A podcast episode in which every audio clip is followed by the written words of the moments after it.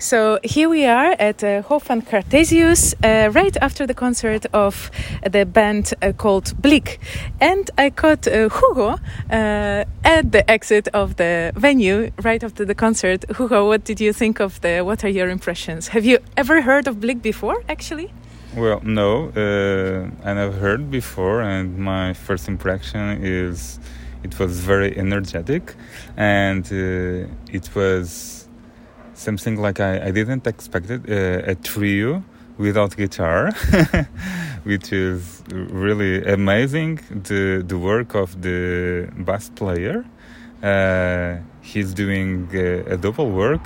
He is guitarist at the same time that he is playing bass, and it's really amazing. Uh, something uh, very special is that I'm here uh, in the quality of a composer of contemporary music and today I had a piece performed here for cello and electronics, and that's my first time in Gaudeamus, and uh, I expected that all the concerts was related to Neue Musik, contemporary music, or whatever you want to call, um, and then I'm here in a very improvised and rock and pop concert, which I really enjoyed, because uh, you know in the festivals when you are attending for one concert for Neue music and next concert is also Neue music and also the next.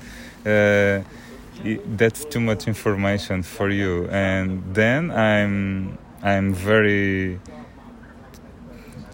I'm very open to attend to more concerts like that or mm-hmm. any other kind of uh, styles in the Gaudeamus. So it was a very nice surprise. Well, and we call it new music for curious people. So whatever uh, is interesting for curious people, and we are talking about the music of today. So uh, I guess that's the more probably uh, characterizes the festival in a way. Yeah, yeah, that's that's true, so. and also the stages that they are looking amazing because it's not a, a let's say a, a, common stage hall uh, it sometimes is uh, quite weird to be honest and this is a, there are lots of rooms inside of same area or different area attracting different people different audience and yeah that, that, that's so fine and hope next year I'm here.